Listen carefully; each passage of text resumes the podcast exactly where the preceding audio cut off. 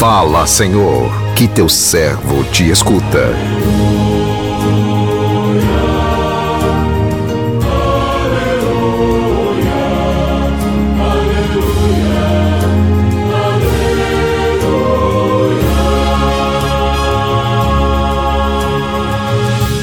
O Senhor esteja convosco, Ele está no meio de nós. Proclamação do Evangelho de Jesus Cristo segundo Mateus, glória a vós, Senhor. Naquele tempo, disse Jesus aos seus discípulos: Se a vossa justiça não for maior que a justiça dos mestres da lei e dos fariseus, vós não entrareis no reino dos céus. Vós ouvistes o que foi dito aos antigos: Não matarás, quem matar será condenado pelo tribunal.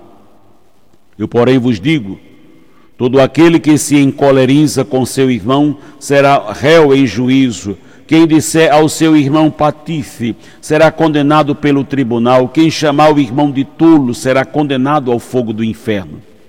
Portanto, quando tu estiveres levando a tua oferta para o altar, e ali te lembrares que teu irmão tem alguma coisa contra ti, deixa a tua oferta ali, diante do altar, e vai primeiro reconciliar-te com o teu irmão.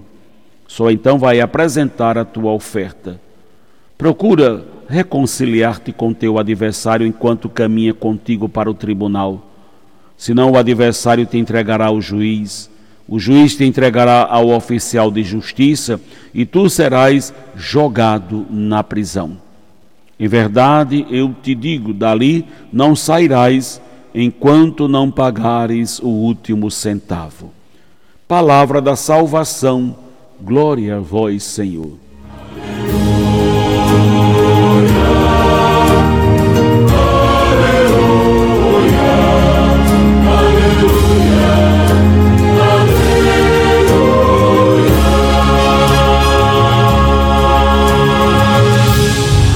Meu irmão, minha irmã, ouvintes do Sim a Vida, o ponto determinante de todos os ensinamentos de Jesus sempre foi o amor. Jesus era movido o tempo todo pelo amor. Por onde ele passava, exalava amor. Todas as suas ações se convergiam para o bem maior que é a vida humana. Não pode haver sintonia entre o homem e Deus sem a vivência do amor. E o que Jesus nos pede constantemente é que amemos uns aos outros com o mesmo amor que Deus infundiu em nossos corações. Amor que só irá aflorar se pautarmos a nossa vida no seu exemplo. O amor, quando vivido na prática, gera vida, nos une como irmãos, nos torna testemunhas vivas do amor de Deus no mundo, nos possibilita viver a nossa humanidade de forma divina. No Evangelho de hoje, Jesus nos ensina como abrir caminhos para chegarmos até o Pai, eliminando tudo, tudo que nos, nos distancia do outro. Se a vossa justiça não for maior que a justiça dos mestres da lei e dos fariseus, vós não entregareis, não entrareis no reino dos céus. Jesus nos alerta sobre o perigo de nos deixar contaminar pela mentalidade farisaica, ainda presente nos dias de hoje, infelizmente até mesmo dentro de instituições religiosas. A interpretação de Jesus sobre os mandamentos da lei de Deus torna explícita a intenção de Deus que quis não somente nos deixar mandamentos, como também nos oferecer, por meio de Jesus, diretrizes precisas e importantes para a nossa caminhada rumo à santidade. O Antigo Testamento diz: Não matarás. Jesus diz: Amem-se uns aos outros. O amor é a arma que bloqueia toda ocasião de pecado. Pois quem ama não mata, não escandaliza o outro, preserva a família, perdoa, respeita o que é do outro, enfim, faz a vontade de Deus. Amem-se uns aos outros. Jesus nos deixa este mandamento novo no sentido de destacar a importância do amor na vida de cada um de nós. Que não se trata de uma recomendação e muito menos de uma lei imposta por ele, mas sim de uma condição para que ele possa estar em nós e nós nele. Este mandamento novo supera todos os outros mandamentos. Ou seja, quem ama, pratica a justiça, portanto, cumpre os demais mandamentos. O reino de Deus não se espalha através de, de cumprimento de normas, de rituais, nem por meio de, de propagandas. O reino de Deus se espalha pelo contágio do amor, pois amor é contagioso, pega de um para o outro. A nossa identidade, o que nos distingue como cristão, é a nossa vivência no amor. Onde não há amor, não há vida cristã.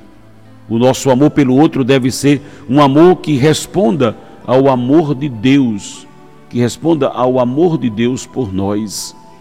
Veja, meus irmãos e irmãs, né?